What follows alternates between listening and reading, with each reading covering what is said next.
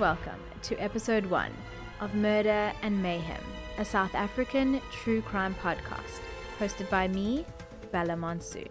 I'm a mental health professional, so Murder and Mayhem, a South African true crime podcast, explores real life crimes occurring within South Africa from a psychological viewpoint. Every week, a new case is examined, and we delve headfirst into the motives that drive people to do what they do.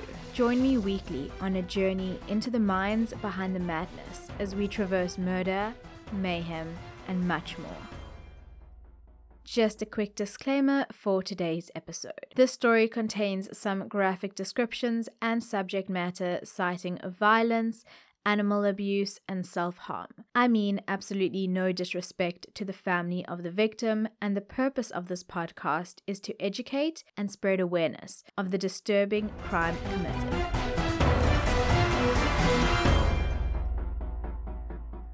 Everyone has had a fantasy at some stage, whether that is to become a rock star or just to wreak havoc on that horrible boss of yours. Majority of the time, though, these fantasies, at least the negative ones, don't make their way into volition, and this is often for the better. Although, with some individuals, such as serial killers, rapists, etc., these fantasies guide and give them a blueprint of what they would like to achieve. They create the perfect fantasy in their mind and then attempt to recreate that fantasy in real life. These fantasies can exist solely in their heads, or they often sketch, write, or visually represent them. They will then, more often than not, take the steps to make these fantasies a reality. In this way, a fantasy can be seen as a blueprint to a crime. For two such young people living in the small mining town of Welkom, South Africa, their twisted fantasies led them to become a true match made in hell. There are two individuals involved in the murder discussed in this episode. I will begin by delving into their lives and the moments that led up to the murder that shocked the country. Shanae van Heerden was born into a tumultuous family life, as her mother, Charmaine, had not planned on having a third child due to the unhealthy relationship she was experiencing with her husband, Shanae's father, Jacques. When she had reached a point where she was finally ready to divorce him, it was then that she discovered that she was pregnant with Shanae. Charmaine, for this reason, apparently struggled to form an attachment to Shanae, as she saw her as the child from a man she no longer wanted to be with. She apparently refused to hold her newborn child, tore up Shanae's baby photos, and never developed a bond with her as she had with her other children, leaving Jacques to feed, bathe, and console the ever crying infant. Eventually, six years later, her parents divorced, and not a moment too soon.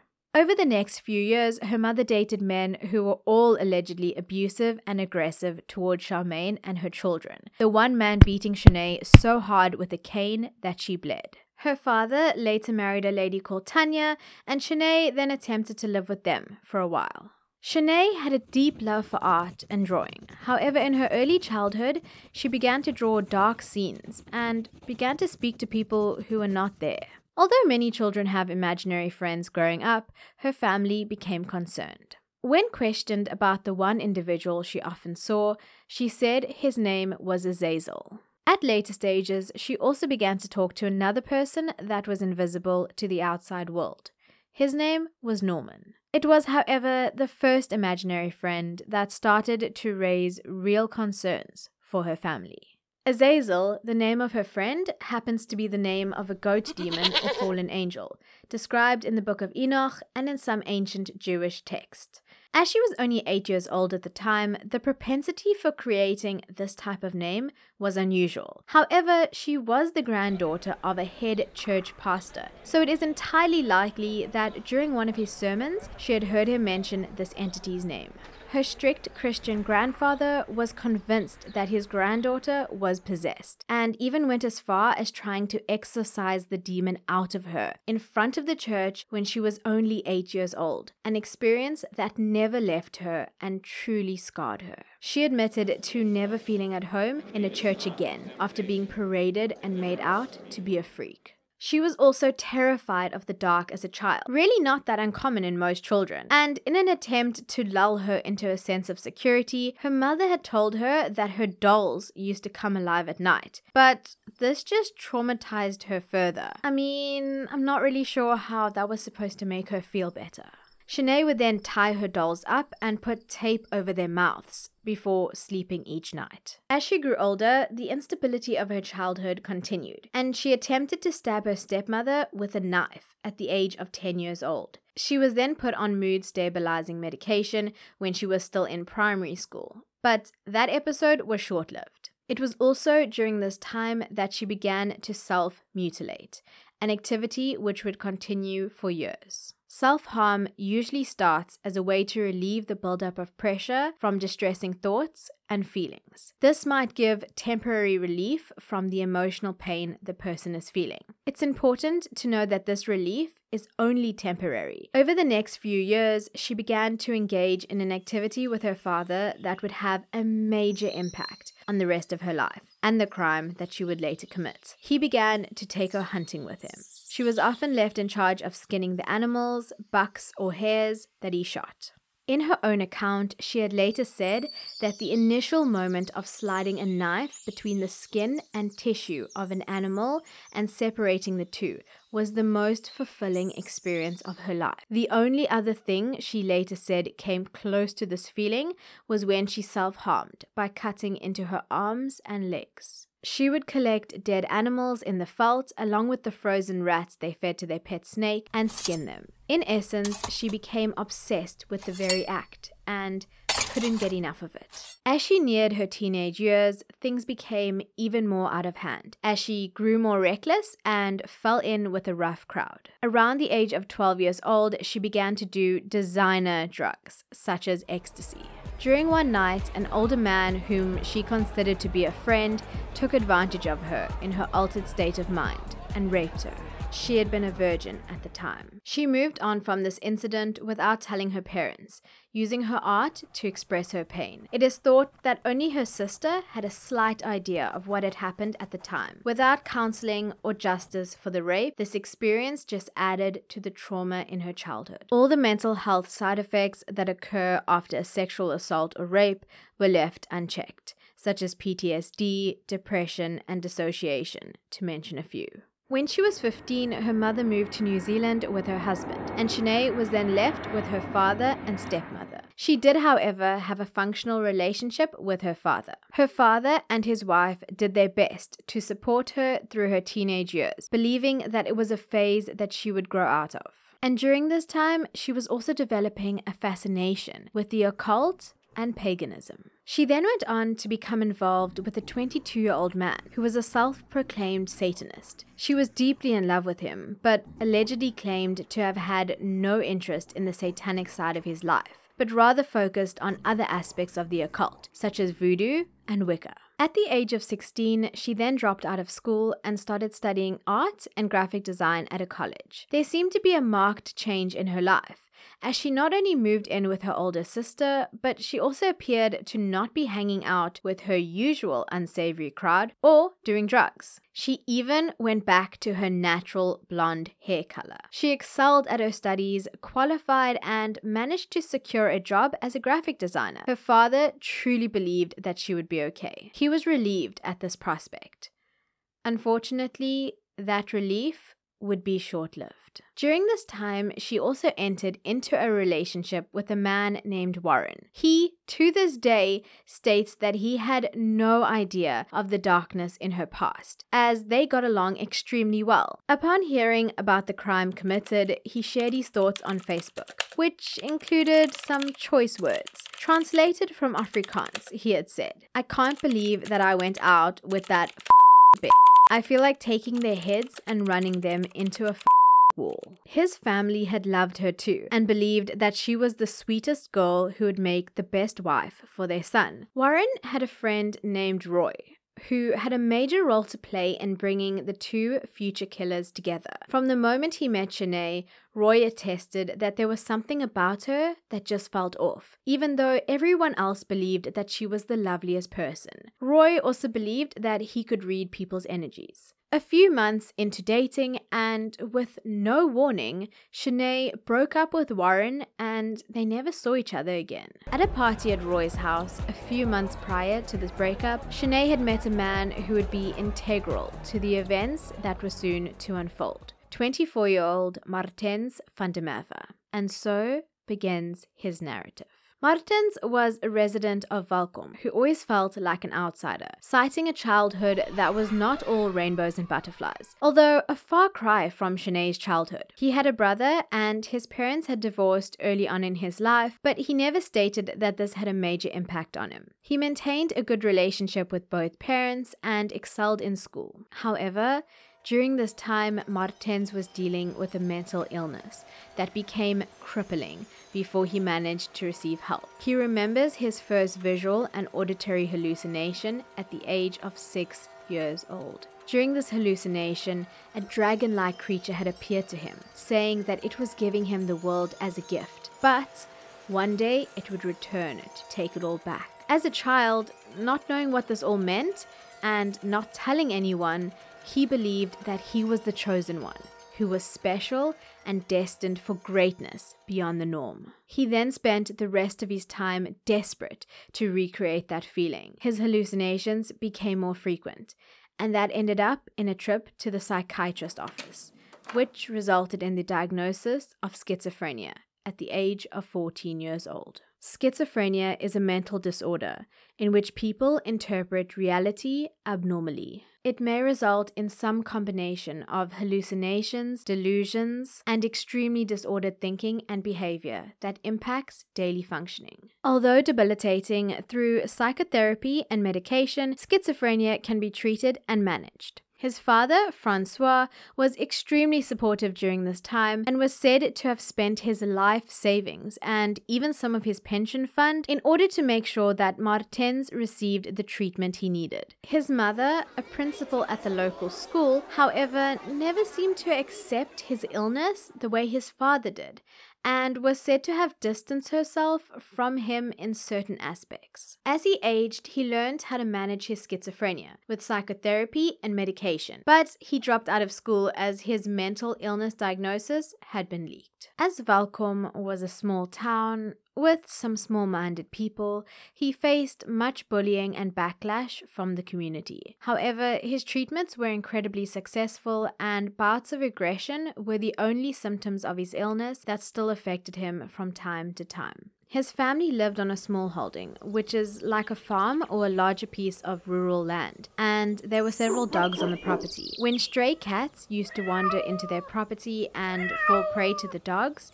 it was his job to clean up the remains. He later admitted to being fascinated by the dead cats and even left some of their bodies aside to explore the decomposition process. He once found a live cat one day and, without thinking, snapped the creature's neck.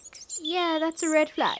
The idea of death fascinated him from this point on. He then went on to help his father in the carpentry business and later went on to open his own furniture business, operating out of his father's workspace. So, at this point in time, feeling as though he had a good grip on life, he decided to go off of his medication. This is a common occurrence in not only schizophrenia patients, but with many individuals who take more chronic medications for mood disorders. And this is for two main reasons. The first is that these medications often have many side effects. In Martin's case, they caused him to gain a lot of weight and he became morbidly obese. Secondly, as the medication begins to reach optimum efficiency, it balances the chemistry in the brain and body, thus returning the individual to a state of homeostasis. Feeling so much better and wanting to avoid further side effects from the medication, these individuals then stop their medication cold turkey. Now, whilst it can work for some individuals if monitored, more often than not, it results in a downward spiral. Martens, then off of his meds, decided that he wanted more freedom. So he moved in with Roy. Remember Roy from earlier? Yeah, him. So at this point in time, he was feeling over the moon. He was feeling really great, and he had even lost 60 kilograms, which is a feat in itself. Roy, surprisingly, considering his self proclaimed ability to read energies, didn't pick up anything strange or dark within Martens. Although he was aware of his mental health diagnosis, he felt that his friend was a generally friendly and kind person, someone who would go out of their way to make another person happy. Keep that in mind. So, fast forward to the night of a party at Roy's shortly after Warren and Shanae broke up. Shanae had come to the party and begun to talk to Martens. And by the end of the night, they were kissing and they were infatuated with one another. By December of 2010, 20 year old Shanae and 24 year old Martens van der Merwe were dating and texting each other daily. And so began the relationship that marked the beginning of the end. The two were happy together and they seemed to bring out the best qualities in one another, to the delight of both of their families. Shanae's father described Martens as a polite and respectful young man. The closer they became, the more time they spent at Roy's house, much to his dismay. He began to observe things that seemed quite strange. Roy had noticed a deep cut on Martin's chest one morning when he walked past him in the bathroom, and he had asked him about it. Martins had simply said that Shanae and himself liked to try new things in the bedroom, and that there was nothing more to it, defending her passionately. But soon enough, Martens began to change, and both himself and Shanae began to withdraw from society and their families. However, Shanae's text message history revealed two completely different people. One moment, she was engaging in the dark narrative with Martens,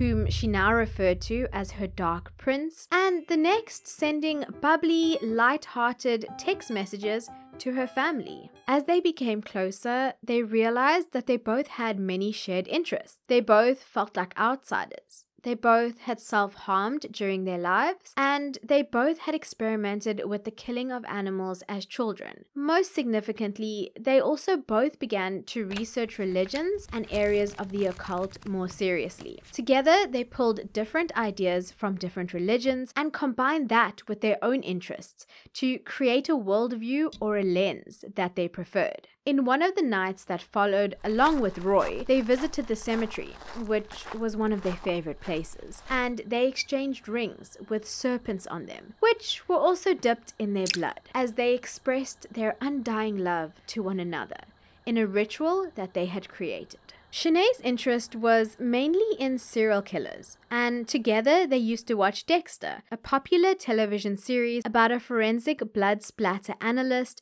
who moonlights as a vigilante serial killer hunting down criminals. On a side note, the new season of Dexter is coming out in November.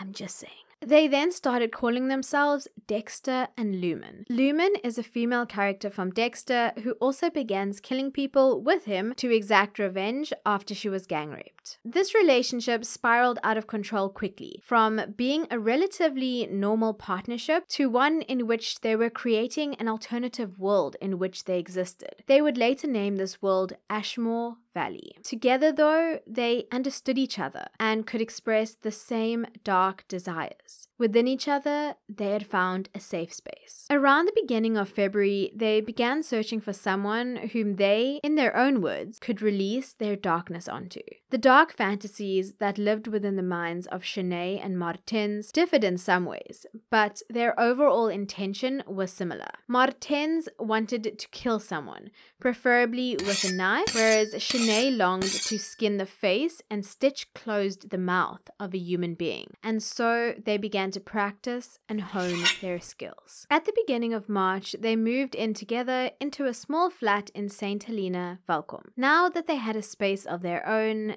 they were on the lookout for ways to physically express all of the dark thoughts and desires that they had been discussing in detail. They became more closed off to society, which was intensified when Shanae's sister Liesel, whom she was extremely close to, immigrated to New Zealand. At this point, I would like to express a warning that there are descriptions of animal abuse coming up.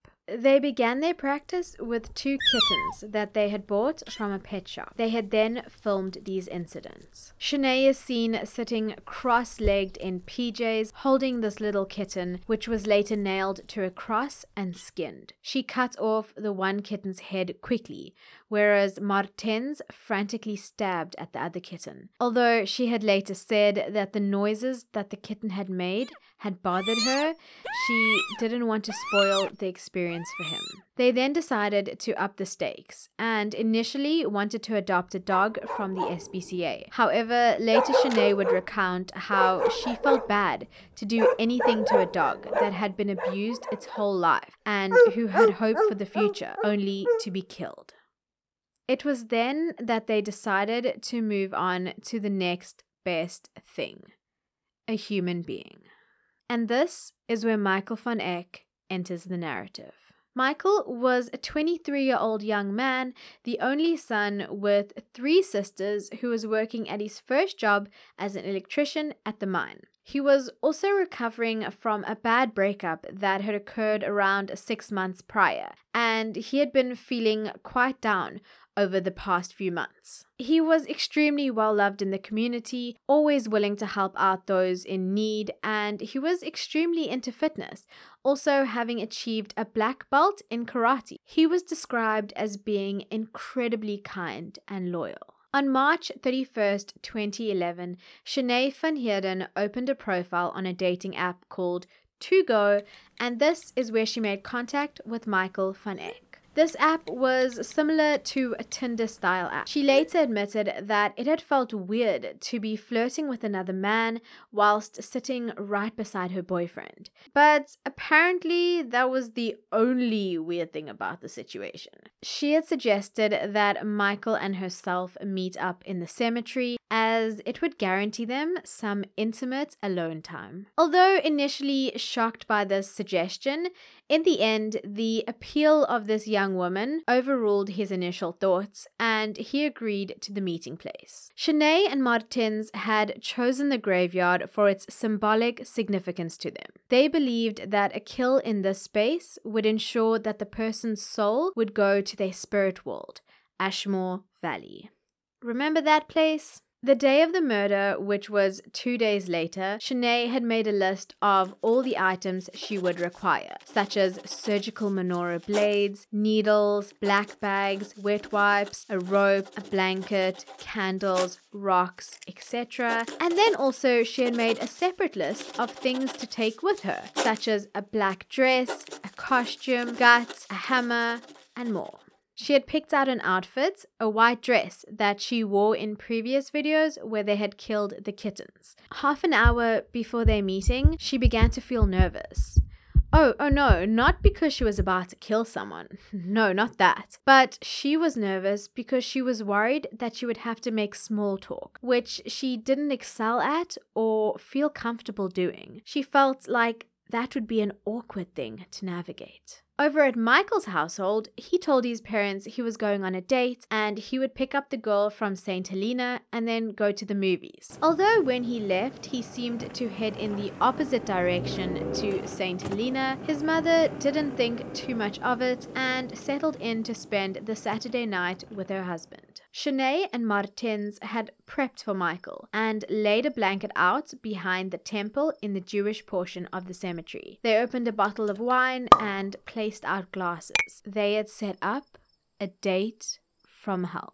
Shanae and Michael had agreed to meet at 9 p.m. At 20 to 9, records indicate that Shanae switched off her cell phone and went to wait by the entrance of the cemetery. At 5 minutes to 9, Michael had pulled into the parking lot. Shanae greeted him at his car in her short white dress, flirting with him and leading him into the cemetery. There was no way to know what crossed his mind during this time, but Shanae recalled him taking charge of the conversation once they had sat down, and she had poured the wine.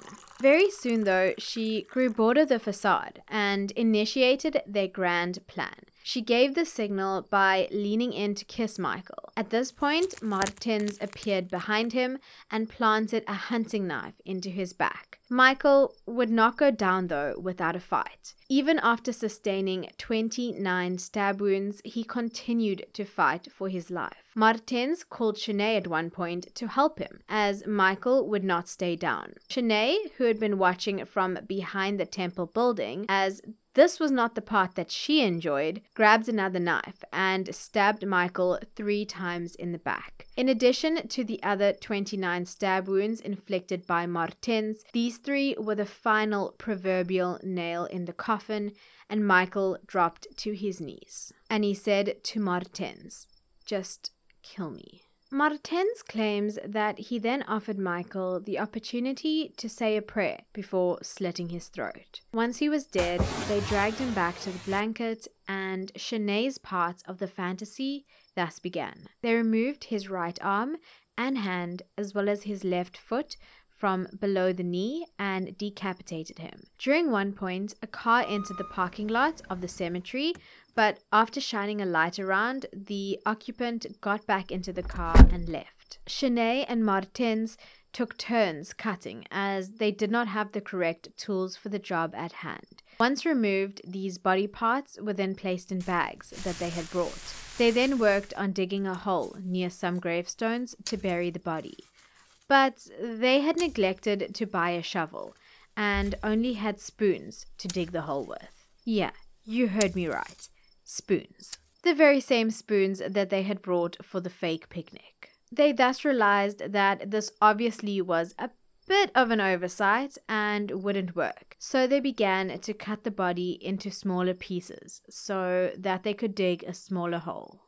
They cleaned up the area and loaded the bags into the car. Shanae, in later accounts, mentioned that Martins had so much adrenaline pumping that he was unable to drive. And although she did not have much driving experience, nor did she have a driving license, she drove the car back to their flat.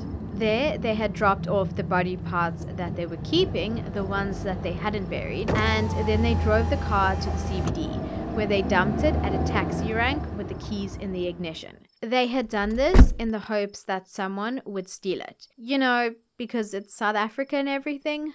They then set out back to the flat on foot where they slept well into the next day. On Sunday, the 3rd of April, Ephraim Morolong, the supervisor of the cemetery maintenance crew, was called by one of his team members as they had noticed blood spatters and pools of blood in multiple areas on the ground, along with a bloody rag. He wasted no time whatsoever and immediately called the police. In another part of town, another call was also logged to the police about an hour earlier. This call was about an abandoned Peugeot 207cc at the taxi rank in the CBD that a security guard had noticed. The number plates were run, and the police had then travelled to the registered owner's address, the Van Eck residence. Michael Van Eck's mother, Henrietta, was shocked to learn why the police were there as she had assumed Michael had come home at some point in the night and then left again for work early the next morning. Upon checking his flatlet and calling his boss, she found out that he had not shown up for work. The last conversation his boss had had with him revolved around Michael telling him that he was going to meet a girl in the cemetery, to which his boss had advised him not to do it as it seemed suspicious. To which Michael had agreed. However, he had not heeded his advice. The events which occurred next are almost surreal. Michael's parents had then accompanied the police back to the abandoned vehicle, which was now in the process of being stolen by a one legged drunk man. He was sitting in the car attempting to start it. Michael's father had wrenched this man out of the car, and this man was then arrested by the police. After questioning the drunken thief, though, he was cleared of any connection in Michael's disappearance, with him stating that he simply was planning on using the car to get back home and then he was going to abandon it again. And then, whilst all this commotion was happening, a few men had attempted to steal the Van Eck's Bakkie, which they had parked nearby. This attempt, however, was not successful, as Henrietta fearlessly confronted them and scared them off as they mumbled and proclaimed that they had just gotten into the wrong vehicle. Hmm, sounds super likely. A missing persons case was then opened, and Michael's parents then decided to head to the cemetery with his oldest sister, as this was the last known location of Michael, according to his boss. Meanwhile, at the cemetery, Ephraim was waiting for the police to arrive when Henrietta and the family came racing into the graveyard. Henrietta had almost instantly stumbled upon the bloodied rag and the pools of blood. She had picked up the rag without thinking and began to live any mother's worst nightmare. Her scream had cut the air as she realized that it was a piece of the shirt that Michael had been wearing the night before. The family then went running around the cemetery, hoping that they would find him somewhere, injured but alive. Henrietta even recalled pausing by the land by the Jewish temple and cemetery side as if drawn there. A search dog by the name of Zander was brought in to search for any form of human scent. After an initial sweep of the cemetery, Zander alerted his handler to a section of the gravestones near the Jewish section. After sorting through the debris, leaves, and twigs, they uncovered human remains. They found a torso with jeans still attached, amputated legs, missing a left foot, and a left arm. His right arm and hand were missing. Michael's father, Nas, had approached the scene and was turned away by a police officer who did not believe it was a wise idea for him to be there in that moment. However, he was insistent on seeing what had been found, and he would later go on to identify his son's body by a small birthmark on his leg. He returned to the family, who were anxiously waiting, and confirmed that it was Michael, but did not tell them about the state of the body. Shortly after this grisly discovery, the investigating officer, Hendriana Nell, nicknamed Urchis, arrived on the scene. She had over 20 years' experience in the police force, as well as experience and training in the occult, which would play a pivotal role in aiding her in the case in the weeks to come. The forensic team removed his body and the search began for the rest of the remains. Initially, it was believed that this might be a Muti murder. A muti murder is one in which body parts are removed from a live victim for the sole purpose of using these body parts medicinally. The body parts are then mixed with other ingredients or used alone to make a medicine called muti. However, Detective Nell did not believe that this was a muti murder due to organs such as the heart and the lungs still being intact. The doctor who carried out the autopsy on Michael also happened to be the same doctor who had helped bring him into this world. He noted that the defensive wounds on his hands illustrated the fight that he had put up against his attacker. Besides the missing body parts, one of his neck vertebrae was also missing, and this would never be found.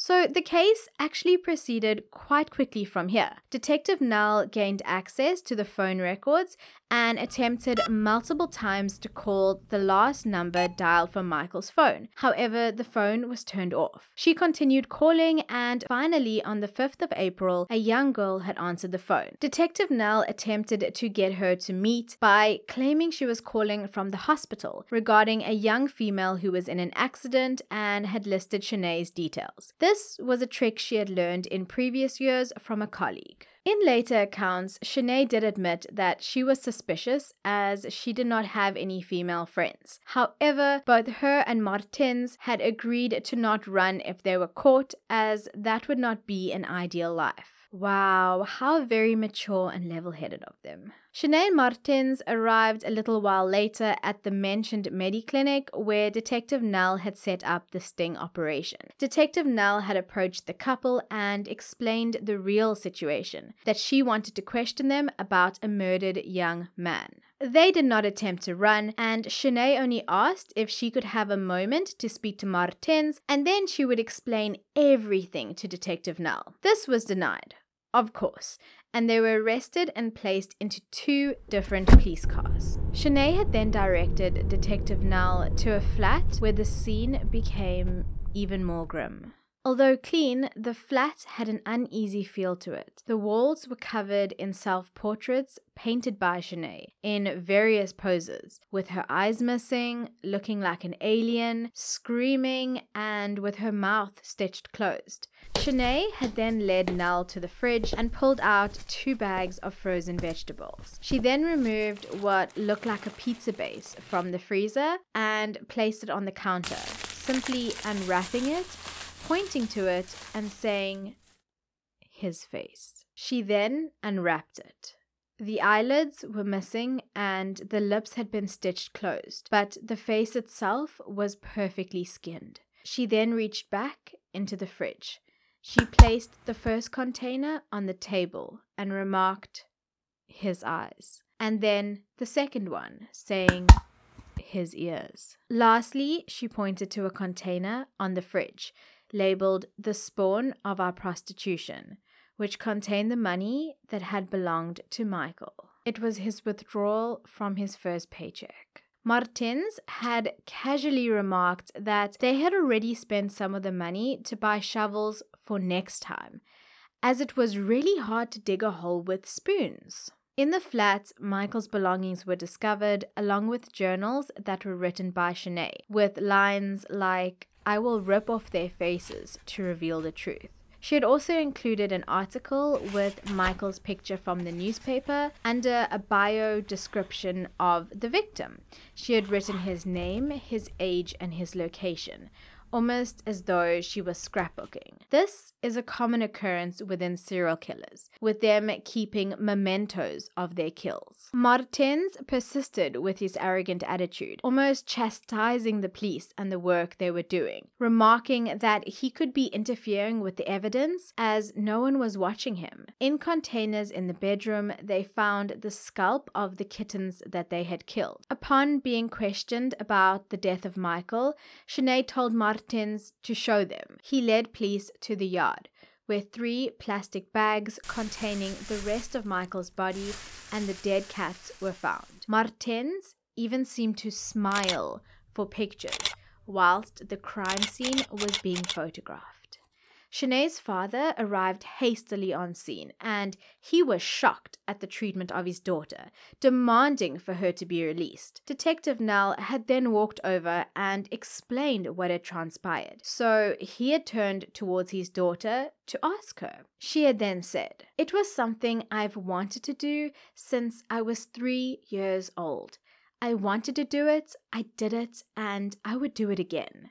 Her father was gobsmacked, as one would be, and then he had no choice but to step back. Before leaving the flat, Shanae had grabbed two jackets, and it later transpired that the couple had sewn pills into the lining of the jackets so that if they were caught, they could commit suicide. However, Maartens did not wish to proceed with this plan, so Shanae did not either. It is still not known how he communicated this message with her, though. Shanae agreed to tell the police everything, but she told them to listen carefully, as she would not repeat herself and she was not there for their entertainment. The couple were then booked and taken into custody. After experiencing an extreme migraine, Nell had returned to work the next morning. Once Nell had arrived at the cells, she had found a group of officers around the cell where Shanae was being held. It was later discovered that she cut her thighs with an unknown instrument and then sat there bleeding with deep incisions. She had written in blood on the wall, Along came a girl. On the floor lay a piece of white bread with a human hair tied around it and Nell recognized the hair as looking like one of her own. Shanae had then asked her, Did you sleep well, detective? Although shaken, Nell had responded, You will never beat me. The story that Shanae told about the murder and the days that led up to it was recited as though she had read the story in a book. That Monday after the murder, Shanae had spent the day skinning Michael's skin from his face. She was emotionless and full of no regret whilst telling the story, and mentioned that Maartens had also filmed them at one stage. Maartens became less arrogant and, when visited by his mother, regressed to a childlike state. Both parents visited him in the holding cells, and his father prayed for him too. They were also allowed to bring him food when he appeared in court, and this drove Henrietta mad, and she even started shouting at his mother one day. Both Shanae and Maartens were charged with murder, robbery, and mutilation of a corpse. There was a big emphasis on showcasing the potential and propensity for these two to become serial killers should they be released. They were part of separate trials, Shanae starting first as Maartens was delayed, as he was sent for three mental health evaluations over an extended period of time. The last deemed him mentally fit to stand trial as his schizophrenia did not play a role in the murder as he was not instructed by either audible or visual hallucinations to commit the murder. It's important to note here that mental illness is not just a reason for crimes. There needs to be a tangible link between the crime and the illness in order to plead insanity. He claimed to remember very little about the crime and at times displayed arrogance and aggression towards the prosecutor. He said he hoped that by committing a murder, he would learn something about life and death but that the murder itself was unsatisfying. He did, however, claim to feel remorse and apologized to the Van Eck family. A letter was then read by Michael's mother with the perspective of it being written by Michael. This letter caused Maartens to break down, and he did deeply regret his part in the murder. Professor Lowe believed that due to the extremely rare nature of the crime and the worldwide experiences of similar cases, that Maartens, judged solely on his own actions, be offered the possibility of rehabilitation. Maartens showed remorse and read a statement saying, Nothing I do or say can bring Michael back. I know it won't help to say I'm sorry, but I don't want you to fill your hearts with hate and anger and aggression, and at the end of the day, doom your own souls. I also don't want my actions to cause that. So, for what it is worth, I am sorry. He was then sentenced to life plus 15 years. In South Africa, a life sentence is 25 years. As he walked down the stairs to be imprisoned, Henrietta, Michael's mother, lashed out, hitting him on the head.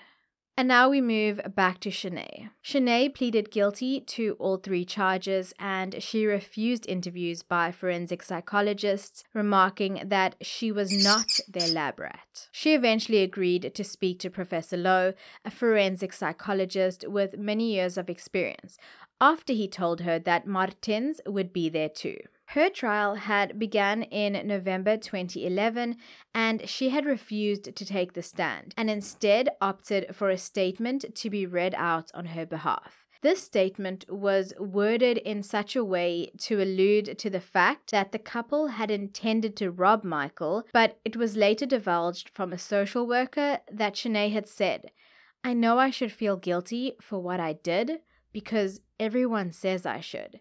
Everyone expects it from me. I try to feel guilty, but I can't. Although Shanae did not meet enough criteria to be diagnosed with a mental disorder, she consistently exhibited no emotion throughout the trial, except when during a joint session, Maartens had squeezed her left hand and made eye contact with her. This would be the last time that the two ever saw one another. Shanae later admitted in court that they had become engaged the day after the murder and even received the permission of her father. When they were together, it was like fuel and fire. Although there was much outcry during this case, there was no evidence of any links to Satanism. The rituals undertaken by the couple were mostly created by themselves. Their private world, Ashmore Valley, was inspired by the occult. They ruled this world and they could teleport their spirits to this world and meet there in their dreams. Between her own admissions and the nature of the crime, her risk to relapse and kill again, coupled with her admission, would most likely result in her killing again. She admitted that although they enjoyed it, there was no high and jolt of satisfaction, and she had already began brainstorming the next kill.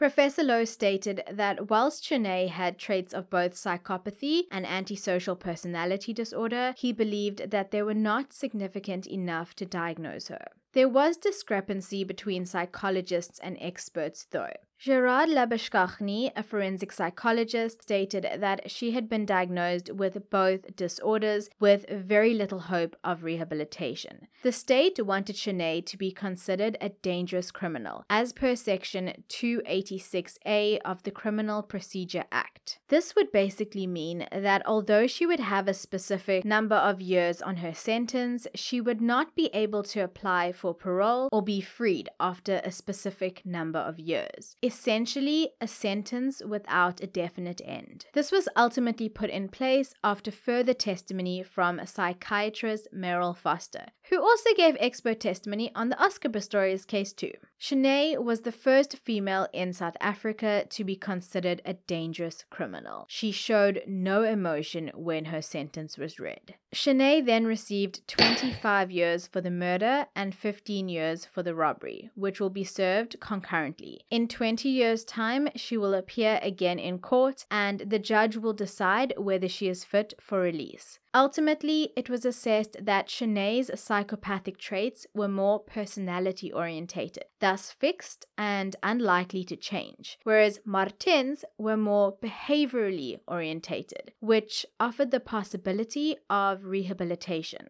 This was an important differentiation for Professor Lowe to make, as it affected the propensity for future crimes, as one cannot change a personality trait.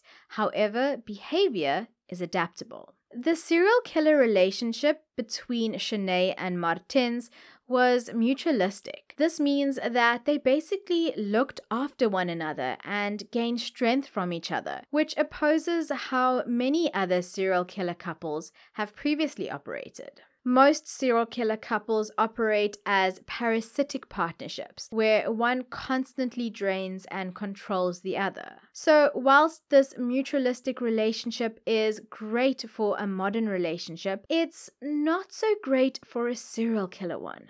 So, I'm pretty sure at this point you're wondering, well, this all happened in 2011, so where's everyone now? Shanae and Maartens continued to write to one another until 2014, when they mutually ended things, citing the reason being is that they had both changed a lot. Maartens is serving his time maximum security prison in the Free State. He completed his matric certificate and plans to study further. Maartens might also be eligible to apply for parole in the next two or three years. Shanae, on the other hand, is currently serving her time in a female correctional center in Gauteng. She is studying theology teaches art to her fellow inmates, and is considered to be a model prisoner. In 2017, Eric Holler, owner of a website called Serial Killer Inc., shared a letter and sketch from Shanae that was written and drawn for him specifically. In case you don't know who Eric is, well, Eric commissions art and writings from serial killers from around the world, which he then proceeds to list and sell online. Yeah, this is an actual industry. The letter she wrote him centers around her naming her favorite bands, movies, and serial killers. It talks about religion, her crime, and Maartens. The image is of a zombie like creature pulling her innards out. Eric Holler too believes that she was a serial killer in the making.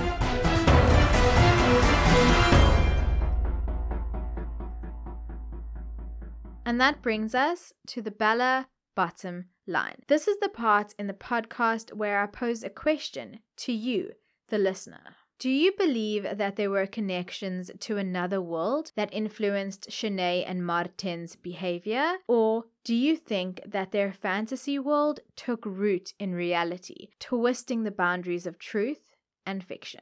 Let me know. Thank you so much for joining me on the first episode of Murder and Mayhem, a South African true crime podcast. If you would like to see some footage, images, and further source information about this case, please head on over to my YouTube channel, Bala Monsoon, where I have covered this case in video format. Until next time, stay safe, stay awesome, and stay blessed.